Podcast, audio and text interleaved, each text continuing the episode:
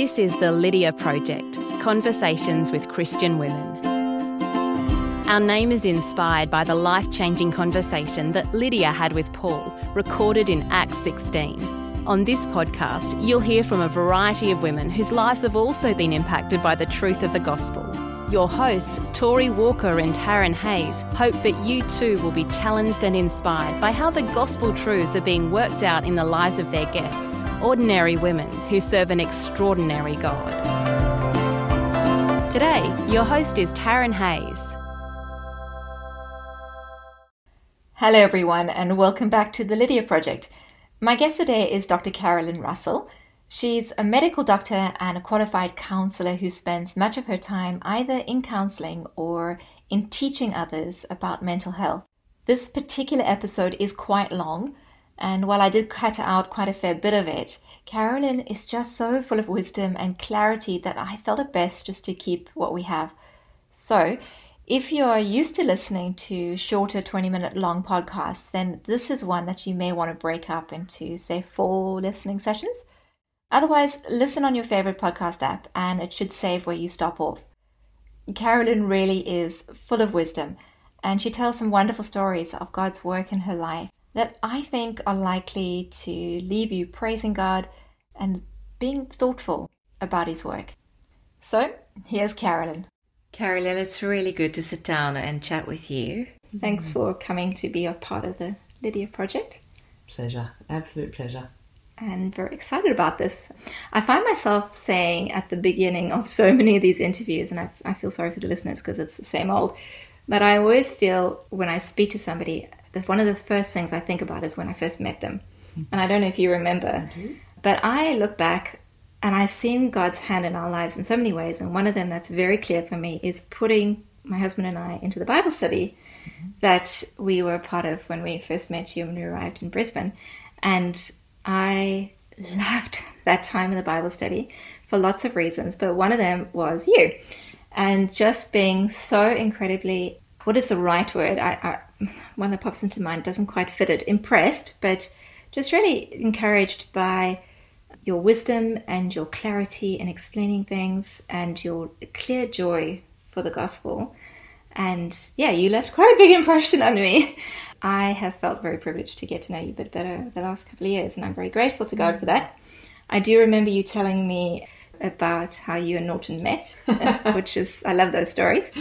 But I've never actually heard your testimony. Like, I don't know how you came to become a Christian, so how about we start there? Okay. How did you come to know the Lord? Well, I'm one of those people who grew up in, in inverted commas, in a Christian home, close commas sometimes as I'm my age, I reflect on that and I think, what does that actually mean? But back then, it very much meant in our community a group of people, a family who went to church and who took church seriously. That's what it meant in my day. My first memory of church is lying on pads, we called them kneelers in the mm-hmm. Anglican church, lying on them, putting them on the back pew of the church. Uh, when I went with my dad because he was in charge of the of the service this night and had to help the minister, and so I went with him. Mum was at home with my baby brother, so I must have been about six. So my this is my first real memory that I can have, and I lay there and I listened to my dad pray through the whole service. Oh wow! And I have memories of my dad praying of that very, very special prayer we do not presume to come to this your table, merciful Lord, trusting in our own righteousness, but in your manifold and great mercies. And he said it with tears in his eyes. Mm. And that was the first night I can remember my dad orally praying. And so that was the home that I was brought into. A, uh, and my dad read the scriptures over and over and over. When he was 86, he died, and he was very proud of the fact that he had read the scriptures right through, beginning to end, five times mm-hmm. without sort of ever stopping, as well as doing his other study. He was a member of the Gideons, so he used to go and give Bibles to young people and people in nursing homes and stuff. And he was a faithful man all his mm-hmm. life. So, yeah. What a privilege. It was wonderful to watch that, yeah. And he still remained a larrikin.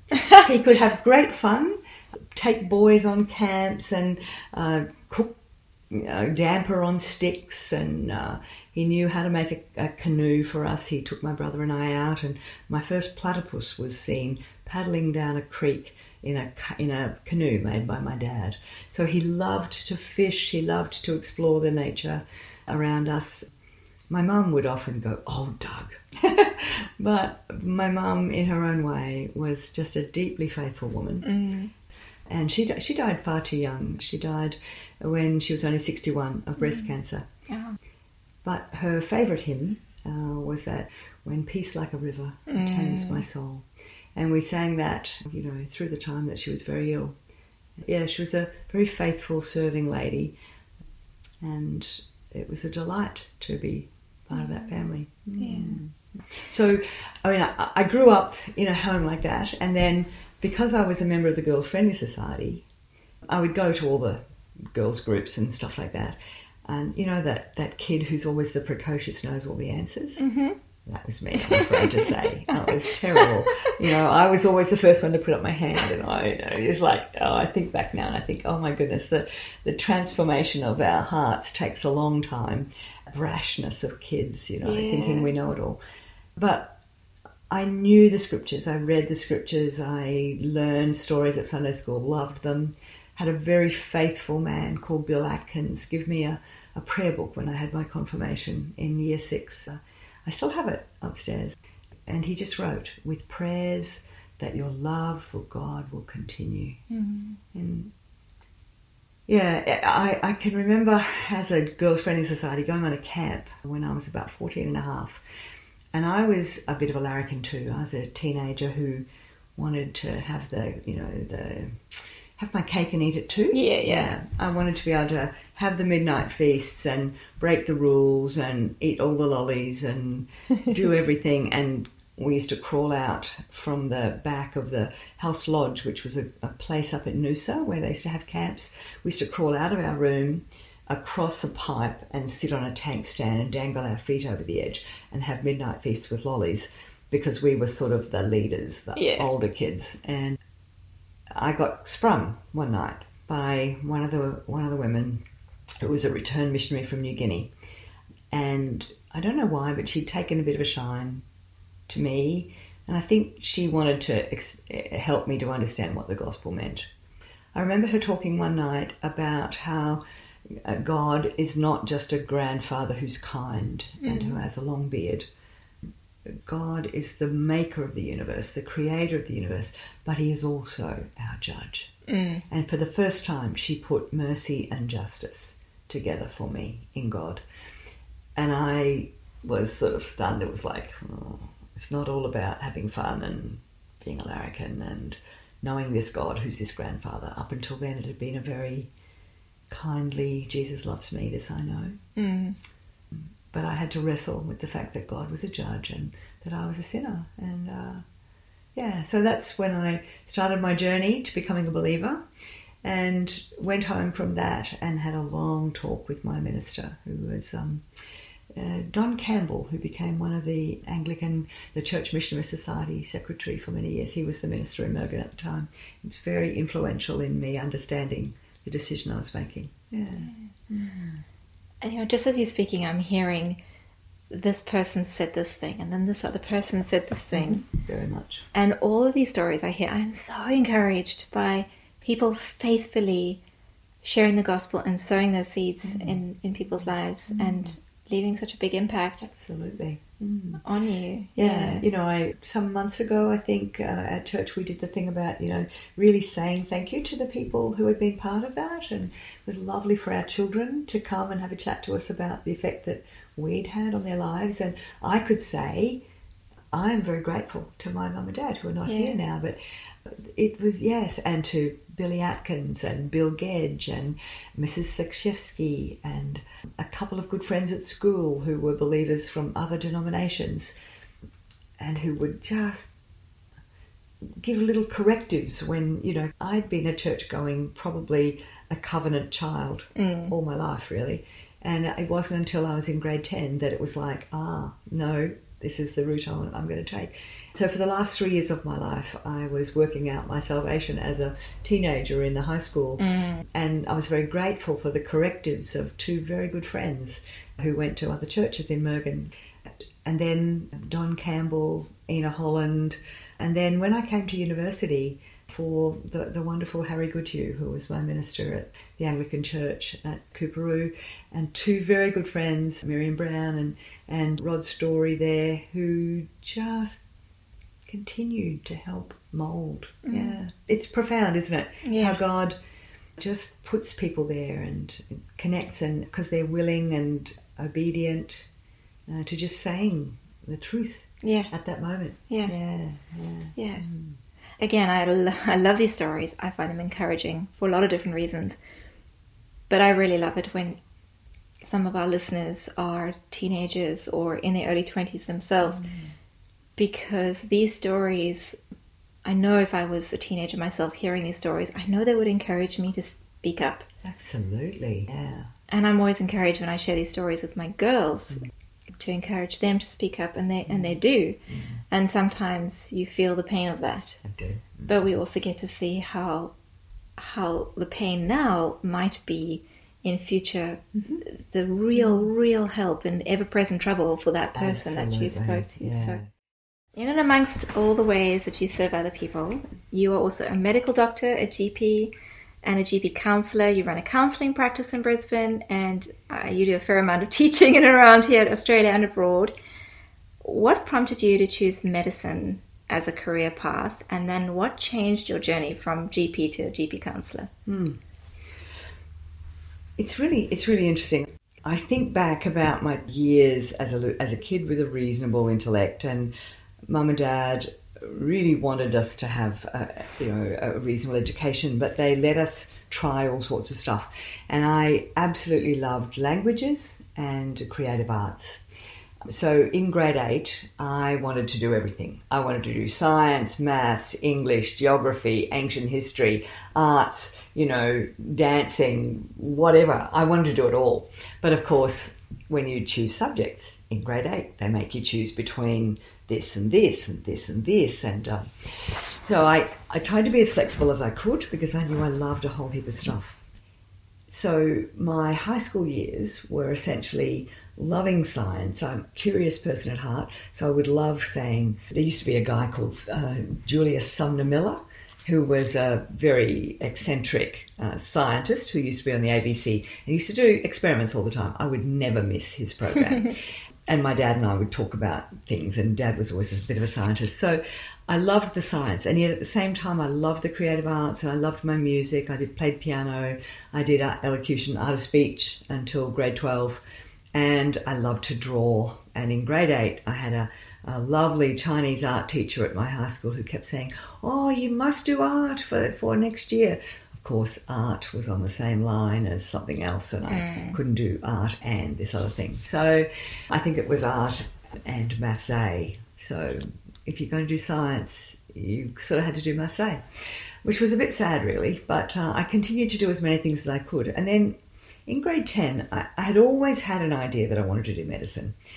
We had a woman come to our house when I was somewhere between seven and eight, and I had the second double bed in the house in my bedroom. And when visiting people would come, I would get out of my bed, go and sleep in my brother's room where we had double bunks, and people would have my bed. You know, when I was a kid, I got a bit resentful about that. Mm-hmm. I had all my nice knickknacks in the corner, and they would always, you know, move them or do stuff or whatever. But one woman came to stay who was actually a missionary doctor from Tanzania at the time. She came with the Church Missionary Society, and she was the first person who had ever come to me when I was sitting out in the back garden one afternoon doing my homework because my desk was in that room, you hmm. see, and she'd, you know, Commandeered. commandeered is that the word? Yeah, she'd been allowed to use my room. She came out and sat beside me, and she thanked me Oh, wow. for the use of your room. She said, I know it's your room. They're your special things, aren't they? You know. And for the first time, an adult had actually appreciated that. So we got on like a house on fire after that, and she was just a delight. And I imagined myself as a missionary doctor after that. Used to love the Paul White stories Mm. uh, of mission, you know, the, the missionary doctors and the um, and the jungle doctor, and then I used to love the love the stories of the leprosy mission in India. So I would read a lot of stuff about uh, medical mission. So in about grade ten, that dream hadn't gone away. That little bit of an idea, and I'm sure God was planting it in me in some way. But I had these three other things I liked to do. So I wanted to do music, be on the stage, and do art or something like that, and do medicine. So it was sort of like this toss up. So I went into grade 11 and 12 doing a couple of extra subjects. I kept my elocution and I kept my music, did them as extra subjects, and I kept doing French as an extra subject. So silly me, you know, did uh, did um, you know ten subjects for, for junior and eight subjects for senior instead of six, and that was a bit silly, but I loved it. And as well as that, I loved geometric drawing. That's the creative part. I loved uh, geometrical drawing and uh, doing plans. So through my year 11, my teachers kept saying to me, Look, you've really got to think about it. Do you want to do medicine or don't you? And I was a bit conflicted about that. I was learning how to pray at the time and learning how to seek wisdom. My mother's wisdom was there's no money in uh, being a, a, a person on the stage, and it's also a bit questionable. Musicians usually end up teaching. You're a very, very good pianist, but you'll probably just end up teaching music. So you probably won't be a concert pianist. You're not that good. Um, so she was quite Harsh right. truths, man. harsh Harsh truth, harsh truth. And uh, look, you know, the creative part was always something you could do at any point. So I didn't really think about being an artist. So medicine won out because it was probably practical, but I think God was a little bit like you said before, just prompting people to say things at the time. And a, a very wise teacher in grade 12 said to me, You can use your music and your arts and everything else even if you choose to go to university and do medicine. You can use them. And I thought, Oh, how can you do it? You know, you spend six years just as they used to say, head down, bottom up, just studying for medicine. And uh, I thought, no, I couldn't do that. But she was right. Right from the beginning, there were things to be involved in. I could belong to the musical society and sing in the choir. At church, I belonged to a group with our friend Craig Berkman. I, Ah. he and I sang in a in a band that he used to write the music for. Uh, he and Jan and a couple of other friends, uh, Davey Malone and uh, Bronnie Smith and and an ophthalmologist, uh, Michael Waldy. So yeah, we played around the place and in our church for a long time and for beach missions and things. So I could be involved in the in the music and I could see that. And then uh, in year four I, of medicine, uh, I met an, a neurologist who used to use puppets to examine children. He would put a Bert and an Ernie puppet on his fingers and he would test children's eyes. And then somebody showed me how you can take a, a tongue spatula and draw a face on it and make it look down children's throats. All of a sudden, I was in my element. I could be creative as a doctor Yeah. as well. And it was like, ah, that's what you were saying, God. Yeah. Yes, it was true. So, this lady who said to me, this teacher who said to me in grade 11, it is possible, was absolutely right. So, that relaxed me. I loved medicine, I loved doing it. But I always enjoyed the relational parts of medicine as well. And I really loved how people, when uh, they were settled and had a sense of joy and peace around issues, didn't have conflict around their disease, how they would do better. So I was always curious about that. And in year one and year two, as a resident at the hospital, when you're working, you know, something like 80 hours a week, we were working at that stage. I would be the one who would always go and find out the story around people's illness.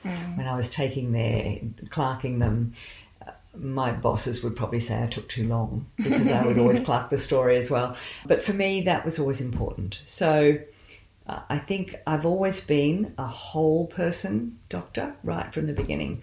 I had teachers through medicine. And so yeah, uh, it was it was through all of that, and then you know the missionary doctor idea didn't ever go away. Um, in fact, after I met my husband, I was a bit conflicted for a while because we were getting on like a house on fire. He's a very quirky, funny man, and uh, we had a lot of fun. But then there was this thing of, Lord, did you really want me to go away? Here I am meeting him, and three months later, I'm heading to Pakistan Mm. to do a mission trip to really assess whether I might like to do missionary work uh, in a in a year or so's time after I graduate.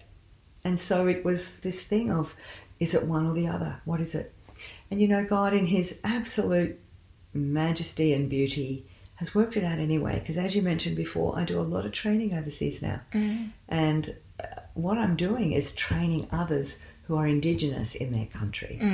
And that's actually always better. So I'm teaching people in Thailand who are going to teach in Thailand. I'm teaching Nepalis who are going to work in Nepal. I'm teaching Indians who are going to work in India and do it far better than I can uh, because they know the nuances of their country. But it's mission. Yeah. And yeah. so the Lord was working it out. Yeah. That's awesome. Yeah. So that's been my journey.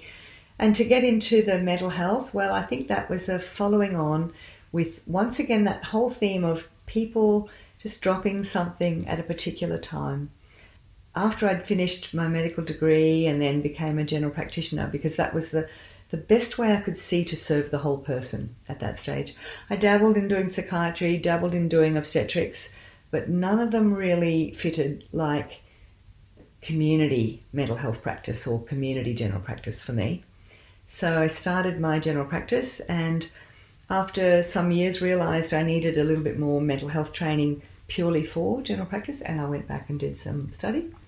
And it was during that time that I met uh, my friend who's a Christian psychiatrist that I do a lot of work with now, who was able to say to me, you know, God can create a place for you to dance that you can do whatever He has gifted you to do. So why don't you watch and see what He does? I was like, okay. So through the late 90s, after I'd done my counselling degree, I was asking God, what, what does this look like? What, what does this look like? And slowly people came to join me in an idea of having a community mental health practice where we could be Christians not just in name, but Christians in practice, uh, having a place where we could uh, invite people who did have mental health struggles and who could not feel embarrassed to raise the fact that they wanted to trust in God at the same time. Mm-hmm. And how did that work? So, God has just brought little people together to say, I think we could do that. I think we could do that. What do you think about this idea? And it's come. So we've sort of followed his leading really in with people, just mm-hmm. encouraging us along the way to do something slightly different. Was it unheard of, or were there other groups of people in Brisbane and around Australia doing similar things? Not many. When I first started, which was the middle of the 90s, there was a friend of mine, we had dinner together when I was doing my, my master's degree, and he said, You know, I think God is doing something in terms of mental health in Australia, and we've got to we've got to watch this because he he wants to have people in the church working because we have such a lot of people with with struggles. And he said, I, I don't know what's going on, but something's happening. He said, let's keep a lookout for, for people who want to share this journey. And then through a couple of things, working overseas at one point, doing some teaching for a medical consulting company, I met a Christian psychiatrist who lived in Leeds. And he had this idea that he wanted to start a dialogue with people in the church and people in mental health. And he would get them together in the back rooms of pubs hmm. across England. Uh, occupational therapists, physios, psychologists, GPs, psychiatrists, getting together to say, how can we serve the church? You know, how are we the church in our workplaces? How can we serve the church in the church as mental health professionals? And it was like, oh, wow, that's a novel idea. It was, I think, in 2003. I was in the States. We'd gone for a holiday and met some friends of ours who introduced us to a fellow from Fuller Theological Seminary. And I tossed this idea around with him. Actually, it was 2001 because it was just the year before I started here at Foundations. And he said, It's worth it.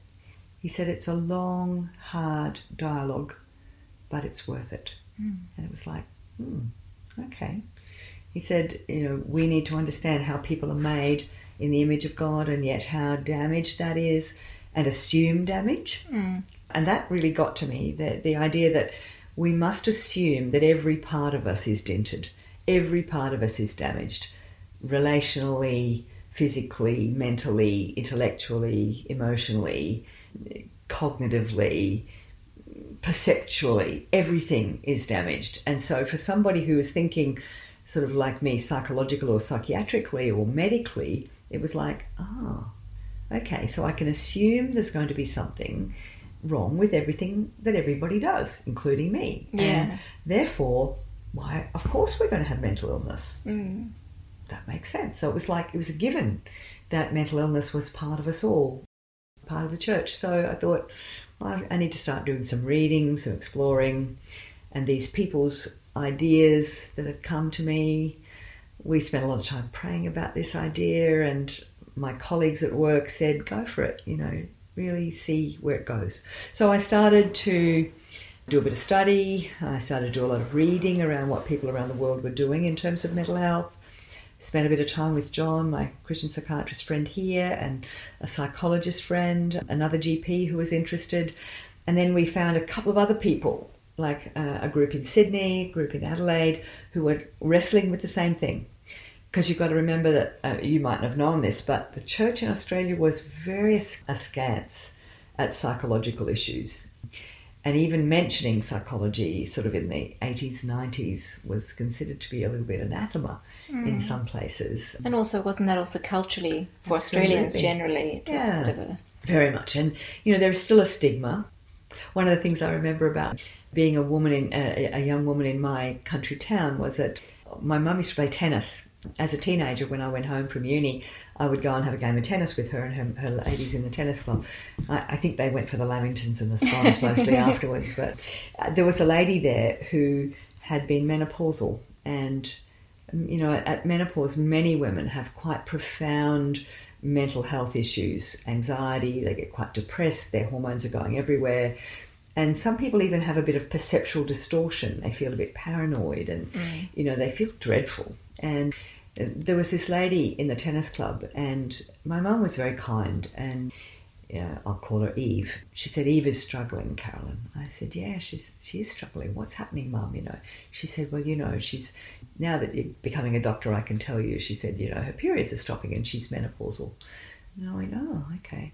He said, she said, but everybody thinks she's just loopy, so they treat her badly. Oh. I was like, oh, you know, so I remember that now and think that's the sort of stuff that we in the church and we in a community need to be helping people to understand that this is normal because we are human beings who, for even for menopause, doesn't happen right. Mm. You know what I mean? Something goes wrong and our hormones get out of whack and our brain cells get inflamed and, and people get distressed. And mm. it's not right to be treated as just loopy and shunned. So yeah, there's been a whole lot of threads have tied together. There were very few people doing it, but now there's more, praise God. Mm-hmm. And across, I think my friend's idea came true that God is remarkably doing a wonderful thing. And there's quite a few places now. There's, I just had an email today from a psychologist who wants to you know, talk with us and work out how we can serve different groups of people, social workers, psychiatrists, people who are willing to be believers and who are willing to work expertly in whatever field they are, but look at where we are made in God's image and how we can work with that person to restore as much as possible mm. so that they can function better. Mm. I don't know if that answers your question. It does. Yeah. It does. As you're talking, I have all these other questions in my mind as well. So, two very different questions. So, one question I had was when that friend of yours said that we all but dented. Like there's, there's, we all have issues in so many different spheres. Mm. Did that make you quite introspective in terms of your own? How did that impact you? Yeah, it's very interesting, isn't it? Because our journey of transformation, I think, is from one where we we think we are less dented. Yeah. And we become we realize that we are more dented and more damaged, and that grace allows us to function even though, and allows our relationships to be good, even though we are we're pretty bad at Yeah. them. You know, so I think that was that was sort of late nineties when we were all doing our master's degree, or a bit earlier than that, late nineties when we were doing our master's degree together. And yes, I think a little bit like that little kid who always had the answers in, mm-hmm. prim- in primary school for Sunday school answers. I think I was still a little bit like that. I wanted to have all the answers, and the more I studied, the more I read, the more I listened to the people who were who were writing in this sphere, like David Benner or Mark McMinn or Gary Collins or my friend John or people who were really leading in this very brave sphere of thinking psychologically, I realized that uh, there was a lot of rubbish still in me, mm. and but that was okay because it's a norm. Not that it's right, but it's a norm because we're human mm. and we are, you know, we are embodied spirits. We are embodied, you know, we are souls who who live away from our home, and because of that, we must expect that, and therefore God's happy to shine His light on it mm. and restore it. You know, and He may not restore all of it, but He will restore it. So I learned to trust Him in that, in that time, and the more I've gone on with it, the more I know I'm flawed. Yeah. But how good is that? Yeah, you know, that the more flawed we are, the more we know how wonderful it is what the Lord has done for us, Yes. and that He wants to actually walk beside us Yeah. even though we are still flawed human beings. He Yeah. gives us his presence. Yeah. How remarkable is that? It is so remarkable. I love it. I'm loving this conversation. I, I actually had a conversation with my eldest daughter today about this very thing, and we were talking about the kind of the disparity between who we think we are and who we actually are. Absolutely. And the closer we get to understanding who we actually are, how much greater we appreciate the grace of God. Absolutely. And how much more you can rest in that. And as I'm hearing you talk about your journey, I'm remembering so much part of my journey. And I think I wrestled the most when I thought I was better than I was. but now that I know Absolutely. I'm a real mess, yeah, that's right. it's just so much easier to go, oh, thank you, God. Thank you for what you've done because I am I am really rubbish at this. It, it just puts us in the right space, doesn't it? When, when the scripture talks about our hearts being quite deceitful, I, I think realistically it's talking about not so much that, uh, uh, you know, we are totally done for, but that we are so distorted. Mm. You know, they're all, everything's up, upside down and roundabout. And we then try to imagine that that's the normal mm. you know, and that, that that's the way it should be until we start to see God's kingdom and see Him in all His glory, and we go, oh, it's not like, like that to be like that at all. Mm. And He He just says kindly, come. He just invites us to come and see how good He is. And when we see that, yeah, our rags, yeah, all that righteousness, it's just like filthy rags, isn't it? Mm-hmm. And yet we don't feel shut out by that. Mm. We feel invited. And the more we do that, the more we allow God to shine His light on the insides of us, the better that is. And I guess that's why I do what I do. You know, because I have been forgiven so much.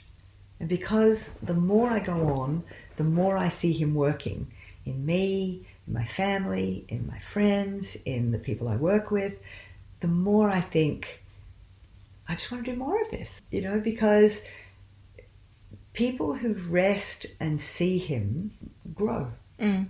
Yeah. And they stop striving, pushing away stuff that they just accept that, oh, okay, wow, I didn't do real well at that. Okay, let's get up again and try again. Yeah. Yeah. So I think that's why I do what I do. What I spend my, a lot of my time doing is helping them to understand why they're not seeing the gospel. Okay.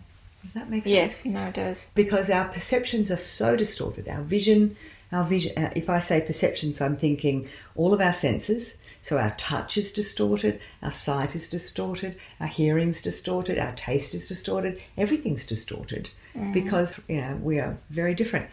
Our gut intuition is even distorted. You know, people say, mm. "Oh, I go with my gut all the time."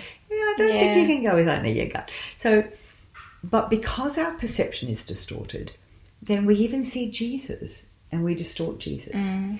And so I often spend a lot of my life helping people to see that what they're seeing is not actually the whole picture, Yeah. or what they're hearing is not the whole picture, and helping them to open up their mm. perception and to say, maybe you're missing something. Mm-hmm. And when they actually grasp that they're missing something, then they're more able to listen to the Word of God.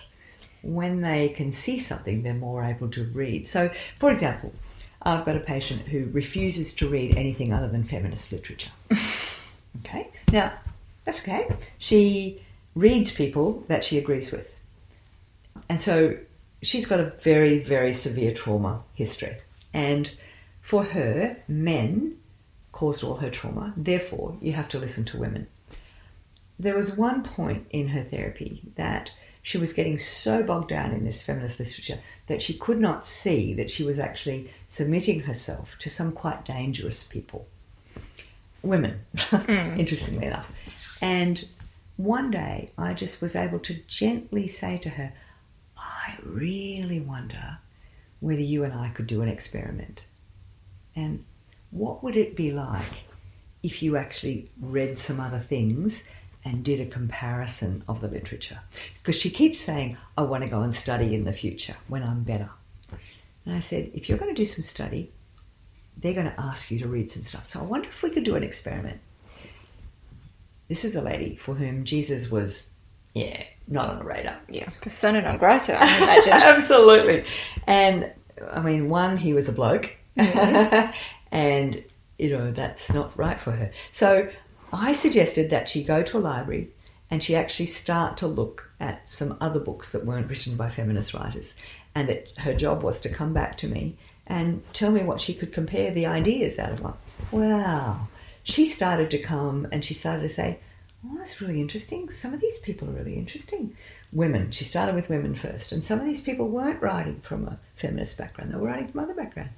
And then that went on for nearly a year. We started, you know, doing these things. And finally, I said to her one day, You know, I know somebody who is a real, real feminist. And she looked at me and said, Oh, who's that? And I said, God. and she went, Oh, rubbish. The Bible's such terrible literature. And I said, Oh, yeah, I think it'd be really interesting if you tried to read some of it at some point.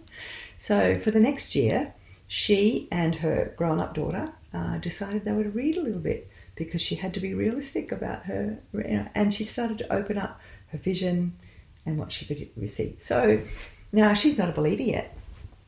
Maybe she never will be, I don't know. But that's what I'm talking about. So it's mm-hmm. opening people so that they can actually see something else because then they'll often see Jesus. Mm. Now that's where, mm. where I work, I guess. Mm-hmm. Yeah.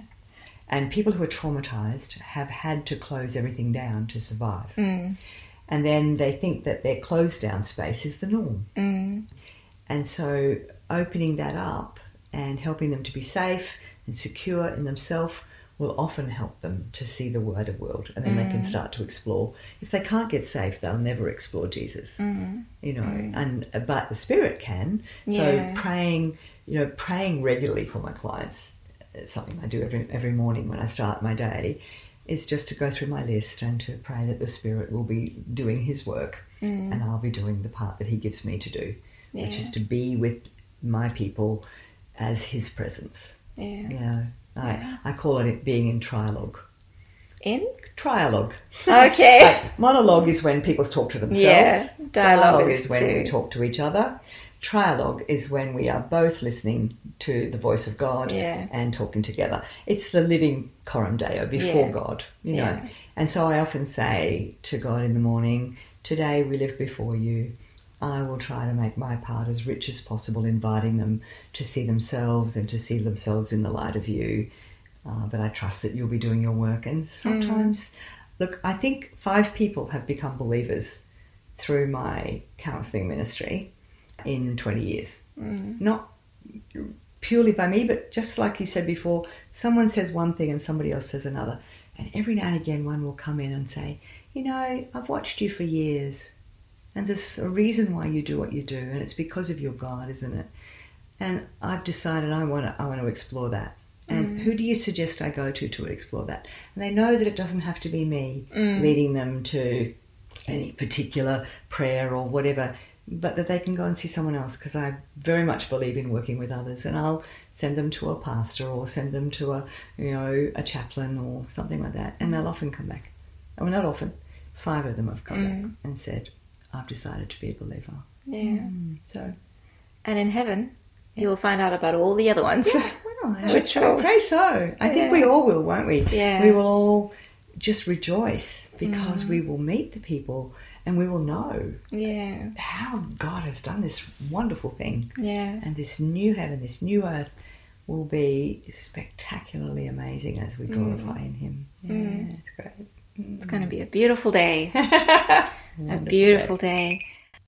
You use the term being psychologically aware. What does that mean for a Christian to be psychologically aware? the way I mean that. The word psyche, the idea is that it is the whole living being. Apart from the spirit that is the life of God that breathed into us, the psyche essentially is the processes of the whole living being. So it's how our body interacts with our brain, it's how our brain interacts with itself, it's how our brain interacts with our eyes so that we perceive things it's it's the processes that go to make up a living being.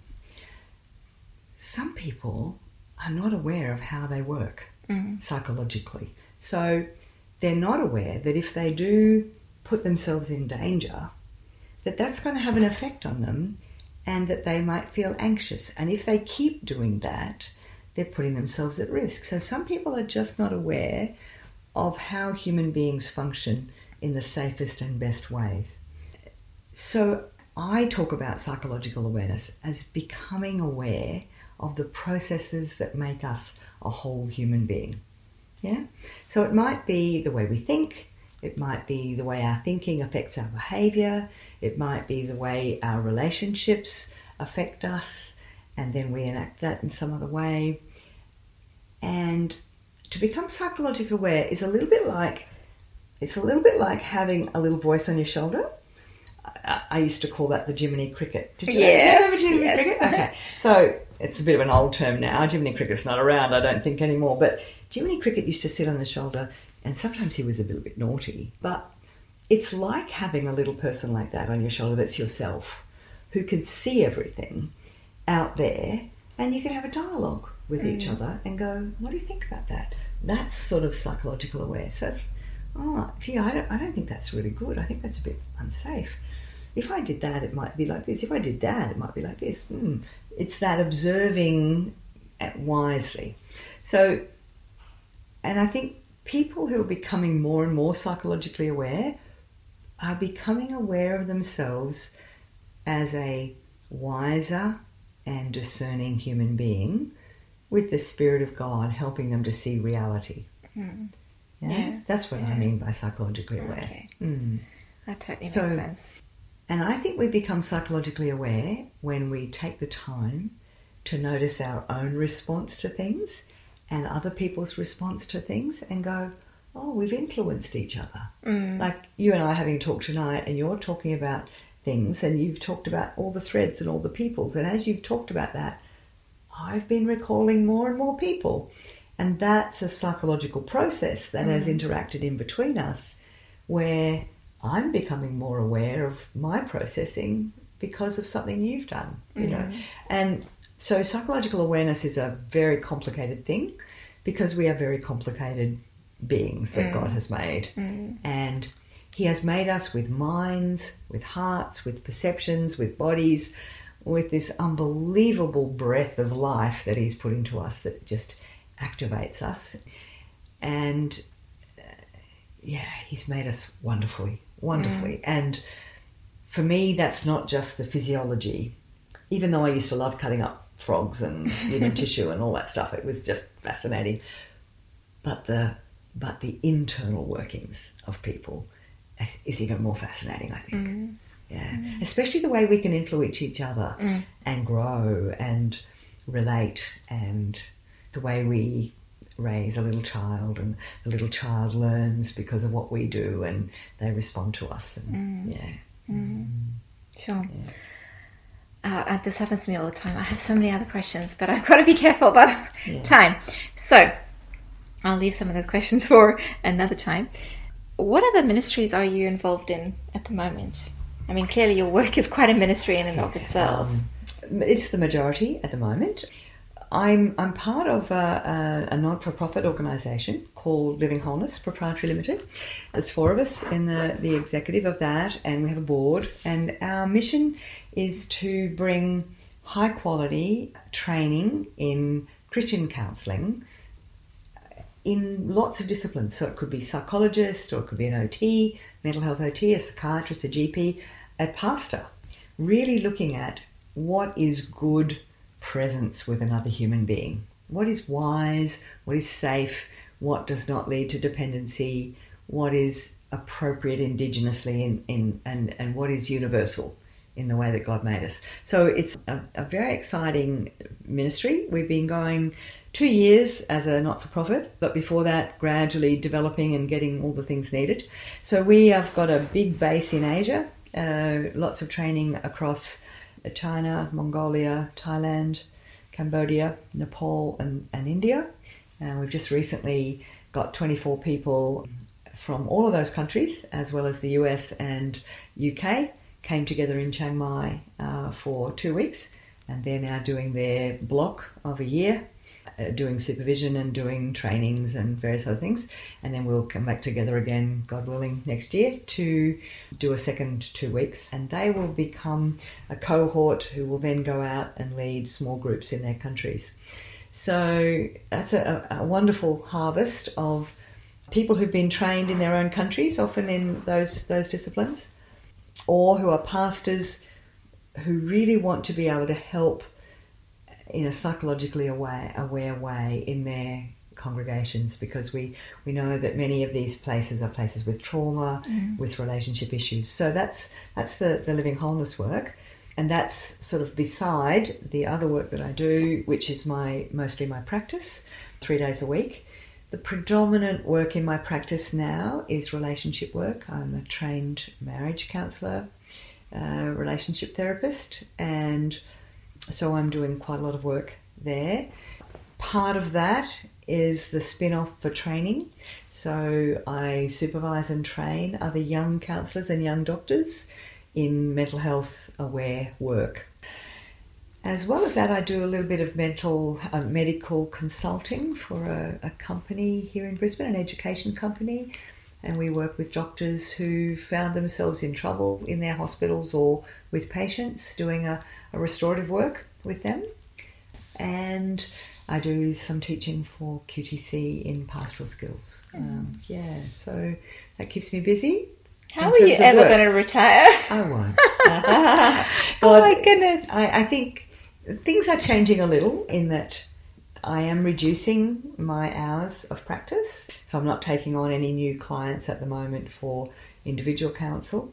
And uh, uh, I do take on some couples, uh, take on pastoral couples and and couples who are particularly referred to me who may have relationship issues and mental health issues. That's sort of my uh, niche. But my, I think this is the Lord's.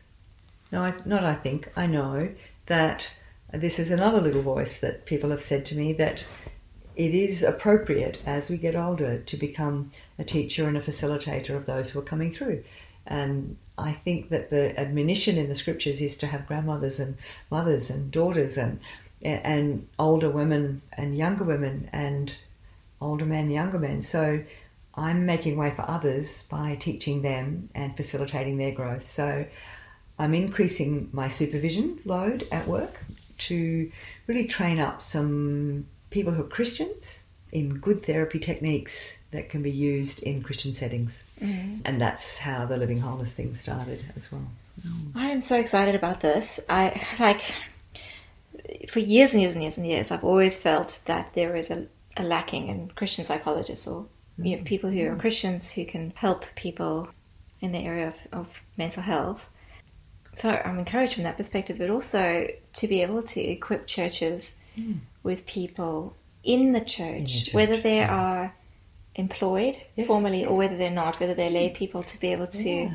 get alongside other people. It's and that walking together with Yeah. presence, but having some skills Yes. that can help people to maintain a connection with someone who's struggling. Yeah. I think the hardest thing in the world is to maintain a connection with somebody who's anxious or depressed or who has a psychosis or who has an addiction or who's just floundering and may not have any diagnosis. You know? Mm-hmm. And I, I think we don't have to think diagnosis, we have to think disconnection. It, it- people struggle and they become disconnected, and we don't understand them very well. And if we just work harder at connecting with them, we'll understand that they're struggling and we can mm-hmm. walk with them in that suffering. And I think we can do that whether we're the next door neighbour or the person in the street or the person who sits in the pew. We can sit and we can ask questions Yeah. and be safe, solid people to do the journey with them. Yeah. Mm. Yeah. And eh, that's God's heart. He says, Come, sit together. Mm. You know, your sins, they were like scarlet, they'll be white as snow. But He invites us to sit together. And He invites us, you know, He says, Come, come to the waters, buy, buy wine and bread with no money. You know, He gives it mm. to us freely. Come. And it's invitational. We've got to do the same mm. with people who are struggling, people who are dinted images of God, din- dinted, psycholo- dinted psyches, and mm. learn how to do that well. Yeah. Mm. So your ministry is going to be able to equip people more and more That's to be able to do that. and that's the plan. Yeah. which is so exciting because I think the reality is that for many people it's scary to be that invitational person and to mm. ask the questions and mm-hmm. and I think as human beings we, we want to have the answers. Mm-hmm. And I mean I know that that's always been my struggle is I want to be able to help somebody it's taken me years and years and years to realize I actually don't need to be have the answers in order to help Yeah, somebody. I read something recently that actually talked about it, it was sort of a, an article about having a difficult conversation, and this lady wasn't a believer, but she actually had reframed the idea of in, of difficult conversation to the important conversation. Mm. So it's yes, it might feel difficult to us, but purely because it's difficult, it's worth us wrestling with. yeah and and I think that's what you're talking about. Yeah. It's that sense that just because we don't know how to do it and because we don't have the answers doesn't mean it might not be the most important person, the most important conversation that that person has today. Mm. Where you go, I see you, and Yeah. I really want to understand you. yeah Help me to understand you more. Help me to understand where you stand. What does it look like from where you are? You know, mm. because when people know that and experience that, I believe that they experience love. Mm. oh absolutely Yeah. Absolutely. What's big on your radar at the moment? What are you most passionate about at the moment? And you can even say Gwen. Oh, I definitely will it. say Gwen. Uh, it's always a hard question, isn't it, when people say, What's on your radar? I think I'm loving being a grandma. Yeah. A nana is a very special thing, I think, to, to be a grandparent. Is very special. So it's taken a long time, and our darling children now have this beautiful little girl. And very specially, she is named for her, my mum. Oh, I didn't know Yeah, that. my mum was Oh. Gwendoline, Gwen she was, and we gave Elizabeth the second name, Gwendolyn, L Y N, after my name, Carolyn. Carolyn, not Caroline. That's right. And I was actually named for my grandma. My dad loved his mother in law. So Carrie Tudman was Caroline. But when I was born in 1955, he came to the hospital and he said, Oh, Gwen, I think she should be a Caroline. And my mum said, No, Doug, it's too old fashioned. And so he went home, he slept on it, and he came back the next day because women stayed in hospital a lot longer back then. And he told me that he said to her, Well, we'll modernise it and we'll make it Carolyn. Ah. and so when they told us that they had little Gwendolyn, we were delighted. And my aunties, my mum's sisters, because my mum died of breast cancer when she was 61, and my her sisters miss her dearly. And when I rang them, honestly, my 80, 82 year old aunt just about had conniptions in the Oh. kitchen. Oh, is named after my sister. So that was lovely. Um, so yeah, loving Gwenny is, I think, probably the biggest thing on my radar. To be a, to be a wise nana, to be like the the women that Paul encouraged. You know, as he wrote, when he, you know, he he esteemed those women who mm-hmm. had been wise women, and I think to be that for our little girl, and for my own children is really important. The other thing that's on my radar is that we have just bought a little house in the country. We've been looking for some years for something inside of gum trees and mountains because my DNA just really flickers when I smell gum trees. And it's very much part of ministry for us because we firmly believe we want to invite those in, uh, who need a break to have it for a weekend. And I mean, we may we may rent it out and stuff like that. But if we'd like to be able to invite people to come up and have a rest with us and go for walks around the, the creek and see the platypus and yeah, that sort of thing. And we love bicycling, so it's got a bike track fairly close Oh, by. good. And we can ride to the rail trail, which comes down from the mountains down to Ipswich. So we thought it might be a good jumping off point to that. So being in the country for part of the time, um, that's the second one, I guess.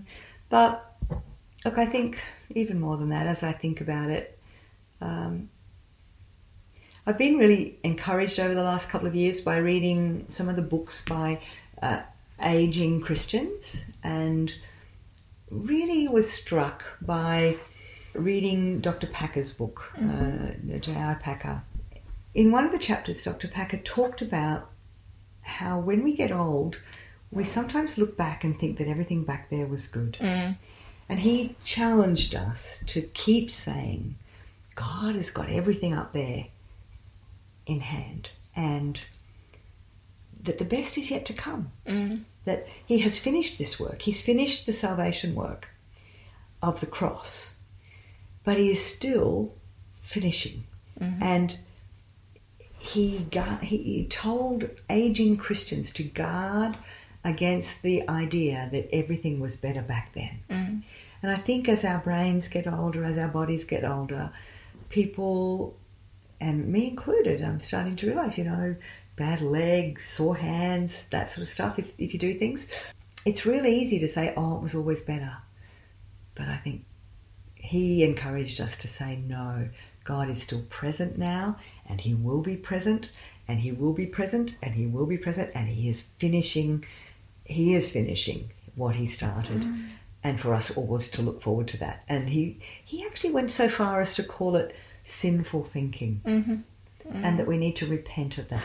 So I think deeper than deeper than the activities that you you asked me what, what's on my radar. And to give my children, my grandchildren, my friends the the awareness of that. Mm-hmm. that that God has done it in Jesus and he's continuing to do what he is doing and he will do that far after I'm gone. Mm.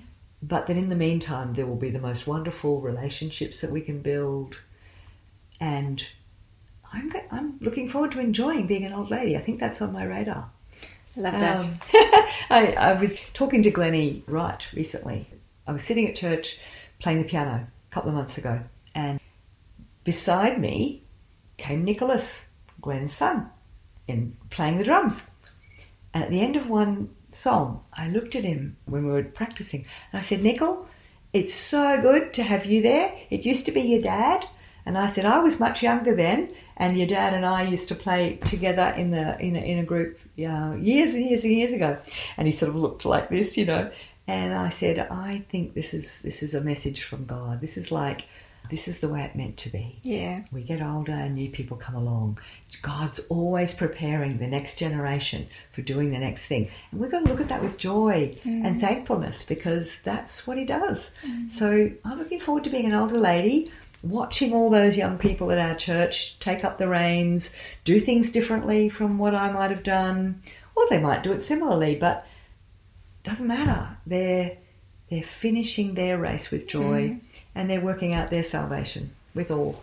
So I'm looking forward to that very much. Your awareness of that is the beautiful gift that you give to them because it gives them the space hmm, think to so. to grow and to learn themselves as opposed to because hmm. I think the temptation is to go is to voice back in my day Back in my day. That's um, right. or that's not the right way to do it or I think that's the big one. Yeah. I, I don't want to say that's not the right way to do it. I just want to say, Nickel, great, let's go. You know, I want to play drums Yeah. with you now, you know. And to watch my daughter, she'll do parenting a little different from the way we did it. And you know, my sons and they'll do things differently from the way I did it, but that's okay. That's okay. Yeah, it's okay. And I'm going to watch God unfold his purposes in that. Mm. You saying all this is resonating so much because it's been these kind of things have been in my mind so much with this whole COVID nineteen thing, and you know there's there's so many scary things out there in this world, and there's so much to worry about, and I have in this last week been reminded through reading the scriptures, thinking through all of these things that what is the very worst thing that could possibly happen? You know, the, the, we could end up with every conspiracy theory on the planet hmm. coming true, and so what? Because at the end of the day, God is still in control. Absolutely. And the worst thing that can happen to me is somebody can take my life from me in the most awful, terrible way, or take the lives away of the people who love me, hmm. or, hmm. you know, maim them terribly. And yet God is still in control. And he is still present. And He's still he's there. not and he's Yeah. not just he's not just in control in some God up there a long way. Yeah. He he has actually spoken to us by his son, Mm. and he sent his son to be right with us. And then he- when his son went to sit at his right hand, his spirit sits with us. You know, Mm.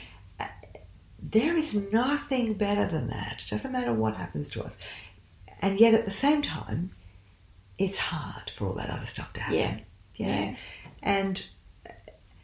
So we've got to be realistic. It'll it won't be pleasant. Mm. It'll be painful.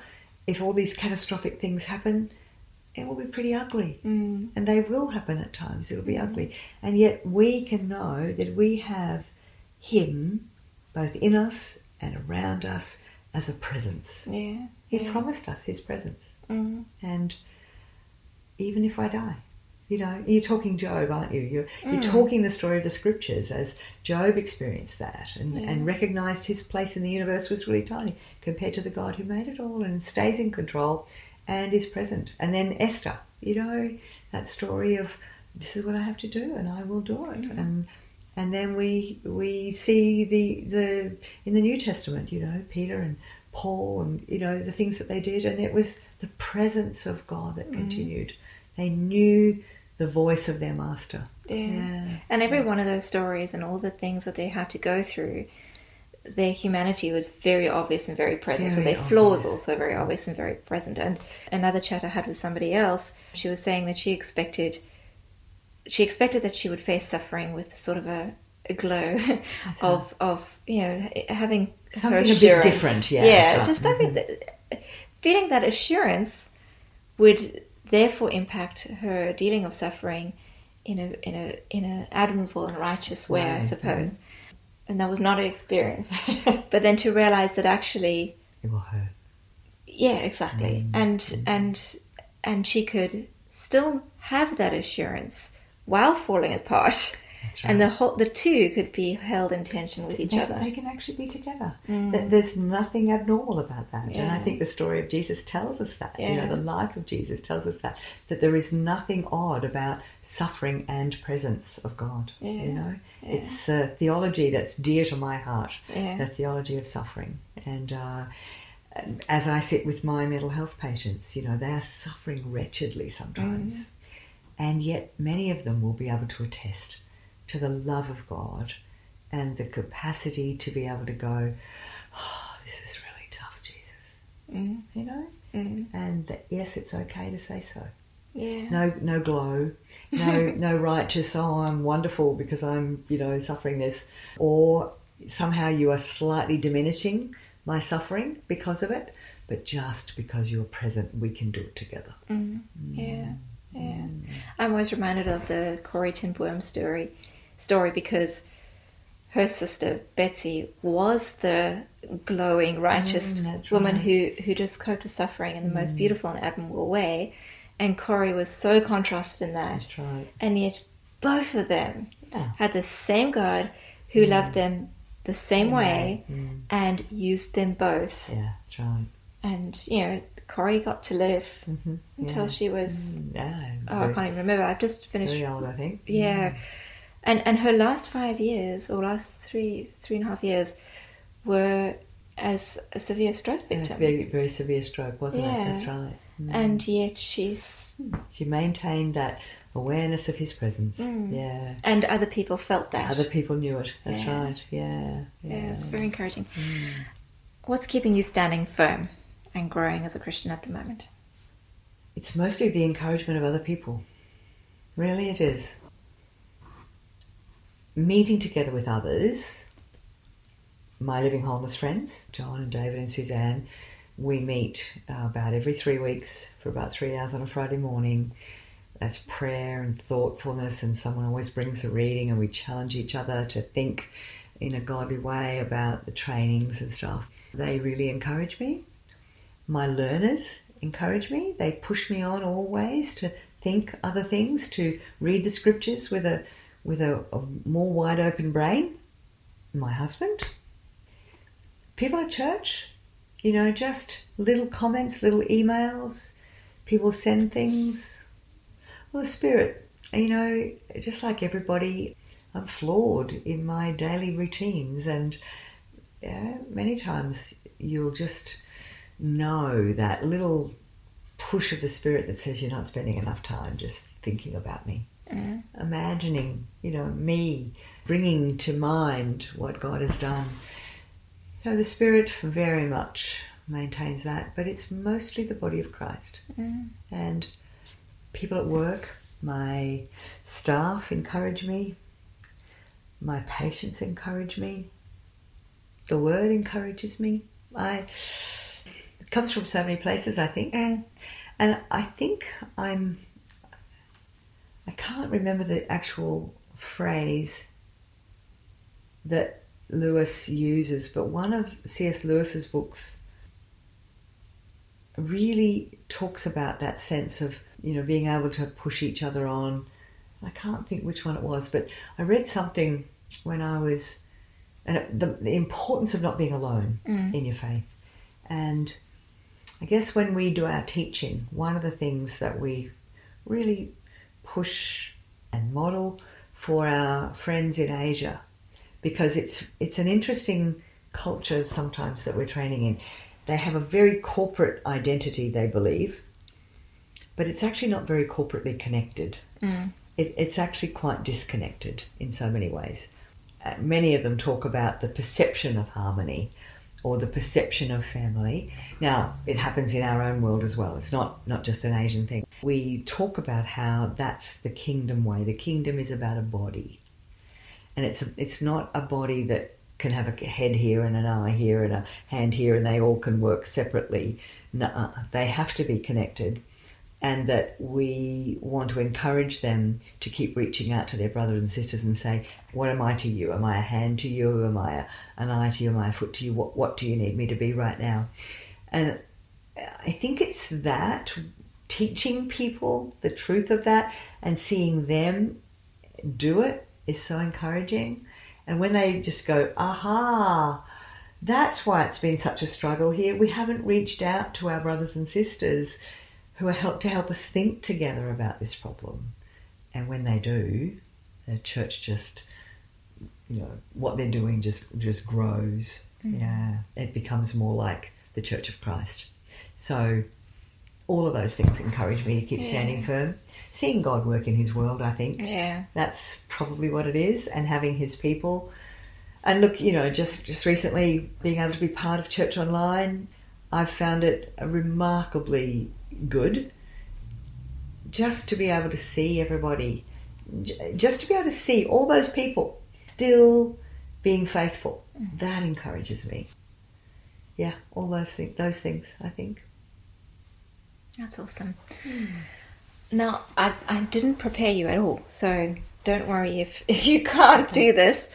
But Tori and I were chatting a couple of days ago, and she was saying what she would have really like to add to our podcast is to ask people what um, either is their favorite Bible passage or verse, or has been something that's really struck them lately, and to share what that is, but also to read it. She said she just sees a great importance in in hearing women read scripture to each other. So if you mm. have something for for me, that would be great. I love Peter. So the fact that we're studying Peter at the moment is great. I, I guess I used to like Second Peter one three down to fifteen.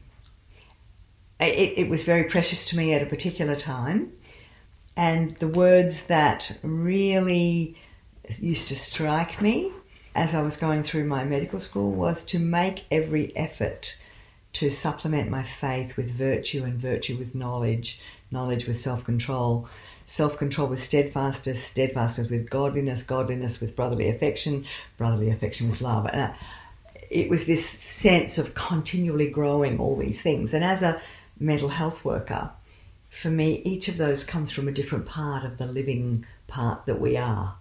And it's a whole process that God brings.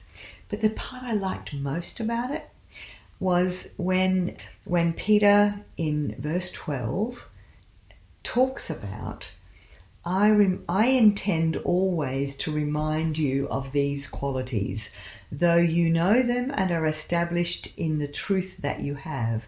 And then he says, I think it's right, as long as I'm in this body, to stir you up by way of reminder. and, uh, I'm I'm reminded of my granny when I read that verse because she used to say she used to say I'm just going to stir you up. You've just got to know. She loved her Bible, uh, my nana, and she was about four foot eleven tall and about as about as wide as she was high. She was the most gorgeous lady. But when I understood that Peter was actually saying, keep encouraging each other, because he's referring back to times when we be, we are ineffective, ineffective or unfruitful mm. because we've forgotten that we have been called and elected. Mm. It, it's like you know, and so he, he keeps saying, "I'm going to stir you up" by way of reminder, and I keep thinking that we don't know when the putting off of our body will be, and so he goads us and says, "Yeah, just while I'm here, I'm going to remind you."